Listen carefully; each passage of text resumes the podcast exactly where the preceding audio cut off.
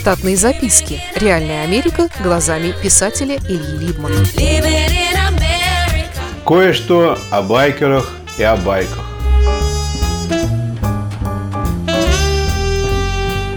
Про русских байкеров я знаю еще меньше, чем про американских. Там я, по крайней мере, провел некоторое время с одним из них в отделении скорой помощи сначала и в пабе потом. Смешно сказать, что предметом нашего разговора случились быть именно русские байкеры, про которых в то время я только читал на интернете.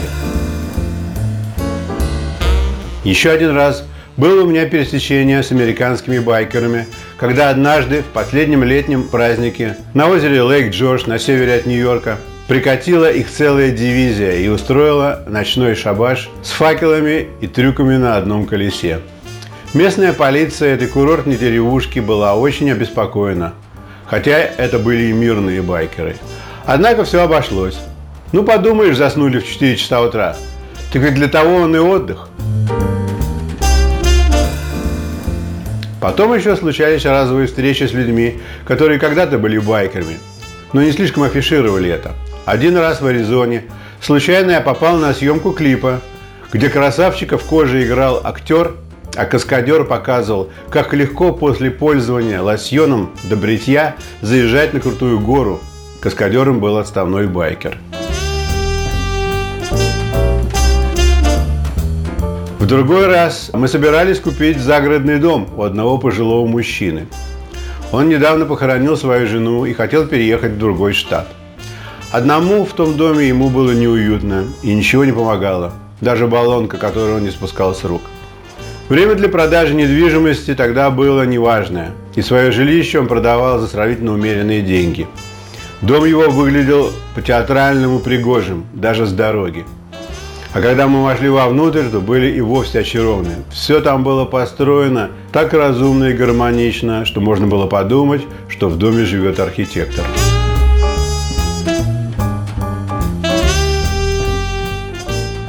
Подвале, помню, у него была полноразмерная бильярдная с мокрым баром и подписными фотографиями знаменитостей на стенах. Потом он показал, как у него разведены все трубы и провода, как все это доступно любому неучу и замаркировано, как для чайника. Чтобы не влюбиться в дом дальше точки невозврата, мне пришлось прервать его экскурсию, и я спросил его про отдельно стоящий бревенчатый гаражик. «А что у вас там?» Он сказал, что там у него всякий инструмент, который достанется в придачу купившему дом. И он любезно повел нас в гаражик. В гараже у него стоял реальный хромированный чаппер. Бензобак и крылья были расписаны сайкоделическими драконами. Переднее колесо было обычным, а заднее как бы лысым и очень толстым. Я спросил его про мотоцикл, на ходу ли он и сколько он за него хочет. Байк оказался на ходу, но не продавался отдельно от дома, а шел в придачу – я отвел партнершу по покупке дома в сторону и уверенно сказал, что мы покупаем этот дом. Она сразу врубилась, почему я так сразу принял решение о большой покупке, в то время, когда даже покупая мелочи, все просчитываю вдоль и поперек и по диагонали. Она была против мотоциклов в нашем извозном парке, в принципе. Я понял, что этот дом мы не купим именно потому, что он продается вместе с мотоциклом. Но по инерции все еще уговаривал ее на разные лады. Типа, давай купим дом и сразу же выставим его на продажу за такие же деньги. Таким образом, байк достанется нам бесплатно. А ведь это не меньше 20 тысяч. Партнерша понимала толк в Лексусах, бумерах и аудио, но не в байках. Я продолжал ломающимся от волнения голосом. Мы можем закатить байк на второй этаж в барочную – и использовать его как инсталляцию и сиденье одновременно.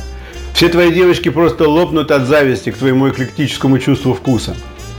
Партнерша сразу врубилась, что у меня поехала крыша от этого мотоцикла. И что если мы немедленно не покинем этот гаражик, то я могу купить этот дом из-за байка.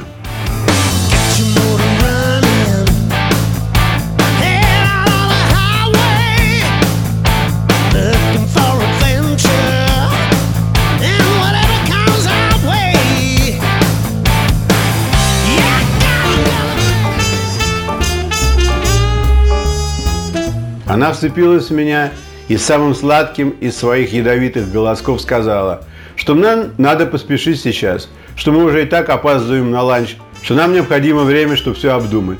Потом мы еще долго шепотом бронились друг с другом, стоя перед ее трюфельного цвета Лексисом, а хозяин дома выкатил байк из гаража и завел его.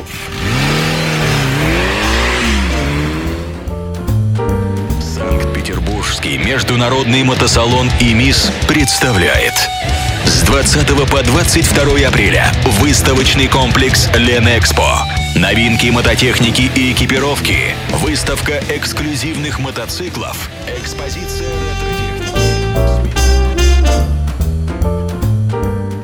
В прошлую пятницу, в середине дня, на выставке было не слишком много праздного народа.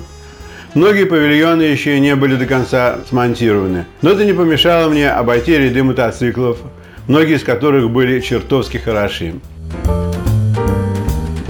Меня познакомили с одним из байкеров по имени Антон. Он с гордостью указал мне на свой байк. Оказалось, что он строил его больше года и был совершенно спокоен, что кто-нибудь из присутствующих сможет их разлучить. Его приблизительная стоимость была около 4 миллионов. Примерно столько стоит однокомнатная квартира с видом на парк и открытую воду залива. Разговаривая с Антоном, я пытался себе представить, как такое возможно – чтобы молодой человек с гвардейской внешностью по всем видимым параметрам добровольно отошел от мирской жизни и посвятил значительную часть своего времени созданию механической вещи. Ответ пришел ко мне сам по себе, когда я стоял в пробке на песочной набережной. Должно быть, строительство мотоциклов воспринимается его создателем примерно как художниками писание полотен – а ведь у тех хватает времени на женщин и забавы. На выставке интересно было отметить, как байкеры стоят по 3 по 4 в группах и пьют колу из бутылок. Примерно одинакового возраста и схожей внешности, они напоминали мне гномов на досуге. Не успел я подумать про Белоснежку, как сразу увидел двух длинноногих в халатиках медсестер. Они синхронно двигались под бессмерный шнуровский припев «Сиськи, сиськи!».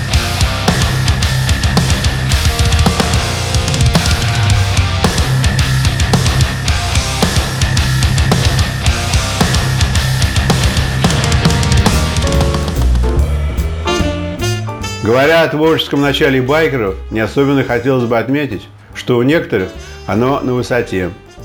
Мне понравилась тачанка с реальным Максимом и бутылью с мутной жидкостью, как две капли, похожей на самогон. Казачок в папахе сказал нам, что это не то, что мы думаем, а мыльная вода. Но бутыль была, как настоящая, махновских времен. Пора было ехать домой. Во дворе гремела другая музыка. Показатели мотовыступления шли своим чередом. Из обжорок пахло не то барбекю, не то прижженной плотью, как в операционных. Штатные записки. Реальная Америка глазами писателя Ильи Либмана. Читайте книги русского писателя современной Америки Ильи Либмана. В них живо и не скучно описываются нестандартные ситуации, происходившие с бывшими гражданами Советского Союза на фоне американского урбанистического ландшафта повести «Алиса» с Райкой, «Второе дыхание», «Время апельсина» и «Малыш 21 века» можно приобрести в интернет-магазине Литрес или на сайте писателя читаливы.ру.